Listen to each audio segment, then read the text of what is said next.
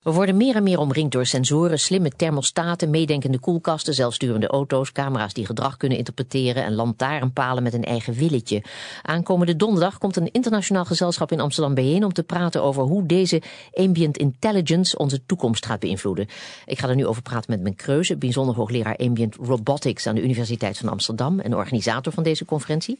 En met uh, Emiel Aerts, hij is niet hier, uh, godvader van de ambient intelligence en in het dagelijks leven wetenschappelijk directeur van Philips Research. Ben u daar, meneer Aarts? Ja hoor, ik ben ja, er. ik vertrouw de techniek nooit, hè. ik moet altijd even checken. Goed, um, allereerst, um, ambient intelligence, wat is dat, meneer Aarts? Ja, dat heeft betrekking op elektronische omgevingen van mensen die de mens uh, ten dienst staan bij het uh, verrichten van gewone normale activiteiten. Ja, het klinkt prachtig. En aan wat voor toepassingen denken we dan? Alledaagse toepassingen die we nu al hebben? Ja, dat kan. Uh, we hebben, het begin toen we daarmee startten, was het vooral de bedoeling om de huiskamer uh, te veranderen.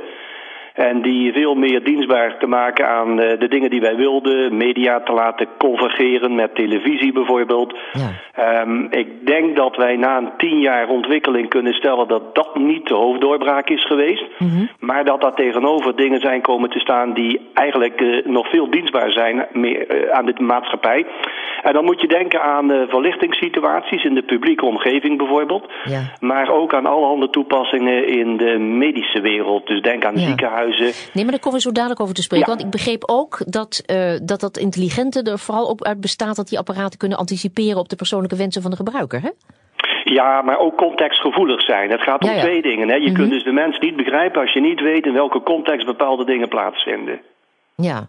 Maar goed, uh, waar moet ik dan daar weer bij denken? Die apparaten die een beetje uh, vooruitdenken voor ons, wat wij zouden willen? Als wij denken even aan het gemak thuis. Ja, dat, dat, dat element van vooruitdenken is maar één van de vele factoren. Dat is eigenlijk ook het element wat naar de toekomst toe het meest interessant is. Maar voor nu, hè, dit is dus ook voor onderzoekers het meest moeilijke om daar iets, uh, iets, iets verstandigs over te zeggen. Maar waar al heel veel doorbraken gerealiseerd kunnen worden, is simpelweg door te begrijpen wat de mens op dit moment uh, aan het doen is.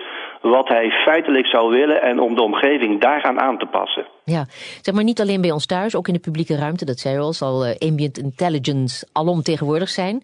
Meneer Kreuze, wat, wat gaat dat opleveren? Um, nou, is ook wel uh, informatievoorziening in, in, de openbare ruimte. Dus bijvoorbeeld Ja. schermen in een bibliotheek. Die weten dat er veel kinderen zijn op de woensdagmiddag. En op die manier de informatie dus uh, aanpassen op de schermen. Ja, Dat is een voorbeeld van een, uh, van een ambient intelligent toepassing. ja. En, en wat nog meer, want dat is maar één voorbeeld, hè? Um, Ik begreep spelletjes doen in een bushokje. Spreekt ja, dat is een van de, van de dus de, de, de mediabedrijven zijn erg geïnteresseerd in het gericht aanbieden van informatie. Ja, En nu hebben we in bushokjes nog gewoon de standaard uh, papieren informatieborden, maar die worden binnenkort vervangen door schermen. ja. En wat ligt er meer voor de hand dan de inhoud van zo'n scherm aan te passen op de mensen die er in dat bushokje staan? Ja, in, in welke zin aanpassen? Nou, als er bijvoorbeeld Bedoel- kinderen staan of jongeren staan, Oh. dan ga je andere reclame geven dan dat er een, een oudere dat, in een dat rolstoel ziet zit. het apparaat. dat ziet het apparaat. Ja. Ja, ja. Goed, um, we hebben internet binnen handbereik, hè, dankzij onze telefoons bijvoorbeeld ook. Welke kant gaat dat op als je dat combineert met slimme technologie? Nou, wat je dus een van de gastsprekers op de conferentie, een dame van Intel Research, Ja, die gaat met name praten over hoe je mobiele apparaten kan gebruiken als een soort interface uh, met die intelligente omgeving. Ja. Dus je kan nu al met, met je mobieltje de, de televisie bedienen. En dat gaat dus steeds, uh, steeds grotere vlucht nemen. ja. En ik, oh, ik wil absoluut altijd weer concrete voorbeelden. Grotere Ehm, vlucht nemen, maar wat dan? Nou, dat je bijvoorbeeld via je mobieltje kan zien thuis wat er, uh, wat er allemaal gebeurt. Uh, of er nog melk in de ijskast staat. Uh, Dat gaat wel ver via je mobieltje. Of er melk in de ijskast of staat. er melk in de ijskast staat. Ja, ja, maar je kunt ook apparaten bedienen thuis. Of... Inderdaad, ja. Ja, ja. Is, is dat nu eigenlijk zeg maar, een, een doorontwikkelde vorm van wat we tot nu toe uh, verstaan onder domotica? Uh, ja, gedeeltelijk wel. Maar gedeeltelijk, dus de domotica is echt de huisautomatisering. Ja. Ambient intelligence gaat wel een stuk verder. Want dan gaan we echt meer intelligente apparaten maken. Ja, intelligente apparaten die dus uh, contextgevoelig zijn, zoals Klopt. meneer Aert zei. Ja, Uh, die dus uh, je gedrag observeren en, en nee, vervolgens weer bedienen daarmee. Inderdaad. Goed, maar betekent dit allemaal nou bedieningsgemak? Of misschien kan ik het woord bediening dan wel weglaten, want die apparaten doen veel zelf, begrijp ik inmiddels. of is het alleen maar gemak? of, of heeft het ook nog economisch nut? nou, het heeft zeker economisch nut. Ja? Een van de, van de toepassingsgebieden die net ook al genoemd werd, is bijvoorbeeld zorg. je kan dit soort intelligente omgevingen, intelligente huizen heel goed gebruiken om te detecteren wat eh, de activiteiten van de mensen thuis zijn. Of mhm. ze cognitief of fysiek eh, achteruit gaan. En op die manier vroegtijdig een seintje geven aan de, aan de medische experts van uh, meneer Jansen of mevrouw Jansen. Die heeft toch hulp nodig binnenkort. Ja, maar betekent dat gewoon dat er een mens achter zit en die ziet dat mevrouw Jansen cognitief achteruit gaat? Of doet een apparaat ook nog weer die observatie? Nee, daar zit een apparaat tussen. Want je hebt een stukje intelligentie nodig die op basis van, van zeg maar, patronen van een aantal weken mhm. gaat voorspellen. Het gaat goed of het gaat minder goed. Oh ja. Dus bijvoorbeeld, mevrouw Jansen laat het uh, gasfornuis lang aanstaan. Inderdaad, en als dat vaker voorkomt, hè, en dat is dus de intelligentie in het apparaat, mhm. die kan dat dan detecteren en op een gegeven moment toch een, een mailtje sturen naar een uh, verpleeghuisarts van, uh, nou, misschien is het goed om een keer met mevrouw Jansen te gaan praten. Ja, zeg maar, ik begreep ook niet alleen bedieningsgemak, Ehm, maar ook dat we allerlei trucs in huis halen, zoals bijvoorbeeld experience. Um, ja, dat is ook van belang. Ehm, dus je wil ook de, de, de, de sfeer thuis aanpassen. Dat is eigenlijk het oude, het oude Philips uh, verhaal. Dus ja. de afstemming van, van de verlichting, van de uh, atmosfeer in huis. Ja, dan ben ik met een ouderwetse schemerlamp dolgelukkig hoor, maar goed. Ja, maar Wat kan ik straks allemaal doen daaraan nog? De, de Ambilight televisie is een voorbeeld. Wat is dat dan? De Ambilight televisie van Philips is een televisie waarbij niet alleen uh, het scherm licht geeft, maar ook rondom de televisie uh, licht wordt geprojecteerd. en die, nou, die is gewoon in de handel. Wil ik dat? Dus, uh, oh, die is er al? Ja. Oh, dat heb ik allemaal gemist. Dus ja, misschien zeg. dat meneer Aarts... Uh, ja, ik begreep ook dat je, dat je een, um, een, een fijn... Meneer Aarts, weet ja. u daarvan? Dat, een mooi landschap op je... Als je boven in een flat woont, op je raam of zo. Dan heb je je eigen uitzicht meenemen. Ja, dat, dat, dat, dat, ik bedoel, voor mij zou dat in de categorie gadget gaan. Dat is niet iets. Uh, ja, voor mij wat, ook. Maar ja. ja, daarom. Dus dat, dat, ik denk dat we daar niet te veel aandacht aan moeten besteden. Maar misschien gerelateerd aan die projecties van landschappen kun je ook dingen doen die, uh, die, die nuttig zijn, zal ja. ik dat maar heel plat zo zeggen. Wij weten al heel lang, een jaar of vijftien, dat als mensen die herstellen van een ziekte um, aan de zuidzijde van een uh, ziekenhuis geplaatst zijn, of die uitzicht hebben bijvoorbeeld op een landschap, dat dat mm -hmm. het uh, herstellingsproces significant Ach, ja. verbetert. Kijk, en dan, dat, dat, dat is hetzelfde plaatje, hè, wat u ook schetst. Zo van, mm. hey, dan kijk je naar een landschap. Maar het is feitelijk, dus wetenschappelijk bewezen, dat daarmee het herstellingsproces uh, significant verkort. Nou, dat is voor de mensen die het ondergaan prettig. Dat heeft een economische waarde, omdat je de verblijfstijd in een ziekenhuis kunt verkorten. Ja. Het heeft ook maar dan een krijg je dus een, een, een bosgezicht op het raam geprojecteerd. Ja, bijvoorbeeld. En voel je je als patiënt niet ontzettend belazerd? Nee, want je, dat weet je. Oh ja. ja. Kijk, je, je kunt niet belazerd worden als je gewoon Nee. weet dat het zo gaat. En Ja. het heeft ook niks met, met hoe je het waarneemt te maken. want je Het lichaam is- reageert Het is er gewoon een op. cognitief proces. Ja, ja, ja. Of je het wil of niet, het gaat gewoon beter. Dus Ja. dat is mooi. Ja, precies. Ondanks jezelf. Wat je ook van, Ja. Misschien hou je helemaal niet van bos, maar het gaat beter. Goed, zeg, eh, virtual coaches, hè, dat, eh, wa- want het gaat allemaal verder. Eh, Mijn telefoon of iPad die tegen me gaat praten. Toch? Eh, Ja. Of moet ik Ja, naar meneer alleen als je Kreuze dat zijn? wil. Ja? Ja, Ja. alleen als je dat wil. Ja, nou daar hebben we het zo nog over, Mhm. meneer Kreuze. Ja, dus dat is een van, van de, van de vet- facetten die je steeds meer ziet in het Ja. ambient assisted living. Dus hoe kan je ambient intelligence gebruiken om mensen langer thuis te laten wonen?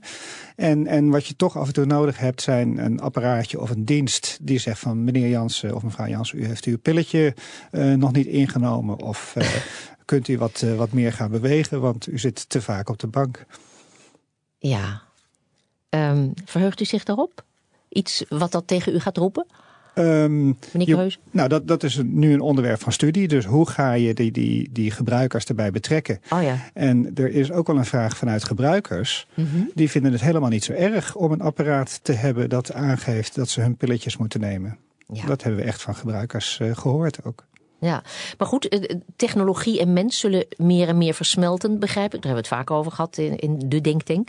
Eh, en de technologie wordt slimmer. Ja, welke gevolgen gaat dat hebben? Eh, kunstarmen met een eigen wil, om maar een griezelig voorbeeld te nemen. Ehm, ja, dat is inderdaad een griezelig voorbeeld. Ja, Je moet er inderdaad niet aan denken dat dat soort robots een, een system crash krijgen en Nee. vervolgens hard door de woonkamer gaan, gaan lopen. Dus daar zitten allerlei beveiligingsmechanismen op die dat moeten verhinderen. Ja, maar waar ik het over heb, zo'n zelfdenkende arm, dat is dus niet onzin. Ehm, nee, in Japan wordt daar veel, veel onderzoek aan gedaan. En er komen inderdaad uh, apparaatjes aan die mensen kunnen helpen. Bijvoorbeeld als je een, uh, een, zakdoekje op de grond hebt laten vallen en je bent als ouder in een rolstoel niet in staat ah, ja. om iets van de grond af te pakken. Dan is het heel handig dat je een armpje op je rolstoel hebt die dat van de grond af kan pakken. Ja, maar goed, ik vraag me ook af, willen we dit allemaal? Want we hadden het al over, al die apparaten doen dingen die wij dan willen, maar het, ze zijn zelfdenkend. Stel nou voor dat zij uit ons gedrag de verkeerde conclusies trekken, want het zijn toch maar stomme apparaten, roep ik dan. Ja, wat dan? Ja, dus daar het moet systeem altijd, plat gooien, stekker eruit? Nee, kijk, die privacy, daar moet je altijd voor, voor waken. Oh, heeft het ook nog over privacy? Dat is ook nog een punt. Maar ik heb het nu nog gewoon over als die dingen die iets gaan doen wat jij niet wil. Ja, nou daar, daar moet je dus in je, in, je, in je onderzoek en in je, in je research heel goed rekening mee houden. Ja. Dat je ervoor zorgt dat die, dat, dat niet dat gebeurt. Dat ze het goed doen. Ja.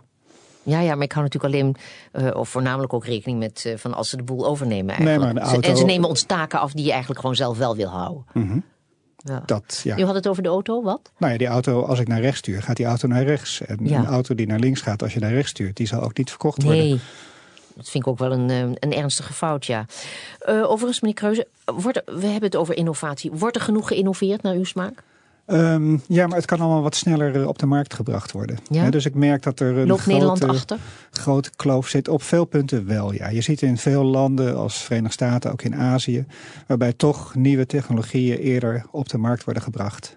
Ja, en, en ik heb begrepen dat, uh, dat daar veel uh, jonge onderzoekers ook naar uitwijken, hè, naar die landen. Uh, ja, ik ken inderdaad een paar van mijn oud-studenten die uh, nu een succesvolle onderneming in ofwel Amerika ofwel in Azië hebben. Wat hun hier niet gelukt is. Ja, ja. Maar heeft dat ook te maken met de privacywetgeving in die landen? Uh, gedeeltelijk privacy, maar wel wetgeving. Of het nu wetgeving is op het gebied van privacy of wetgeving op het gebied van, uh, van zorguitkeringen. Ja. Dat, uh, ja. Want um, dat, merk ik ook als je met jonge onderzoekers praat. Um, is privacy helemaal geen punt meer? Nemen we daar definitief afscheid van? Omdat je als je met sensoren werkt en van alles wat jou in de gaten houdt, dan hoef je het daar niet meer over te hebben? Nou ja, de belangrijkste ontwikkelingen op het gebied van privacy vinden nu plaats bij, bij Facebook en dat soort fora. Ja, we kiezen iedereen... zelf al voor een gebrek Ja, aan privacy in feite. Dus dat, we, we, relativeren Mhm. dat probleem zelf al aan de lopende hand, wou je zeggen. Ja, ja. Ja, maar toch. Wordt er niet meer over gediscussieerd in ja Nederland? natuurlijk wordt er over Oh, toch, gediscussieerd. ja. ja. alle onderzoekers zeggen. eh, op dit gebied. En ook op de conferentie is dus een, een speciale sessie op het gebied van privacy en, eh, en trust. Oh ja, en is daar nog troost uit te putten voor mensen die zich daar zorgen over maken? Want ik kan me dat nauwelijks voorstellen met al die sensoren en al die dingen. Um, nou, je moet er gewoon voor zorgen dat je als publiek, uh, publieke organisatie, overheid daar heel goed uh, op, blijft, uh, op blijft duwen. En Ja. ook op tijd.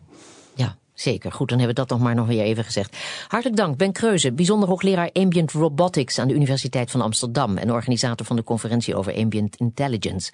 En Emiel Aerts, godvader van de Ambient Intelligence, hè, kom er bijna niet meer uit. En in het dagelijks leven wetenschappelijk directeur van Philips Research.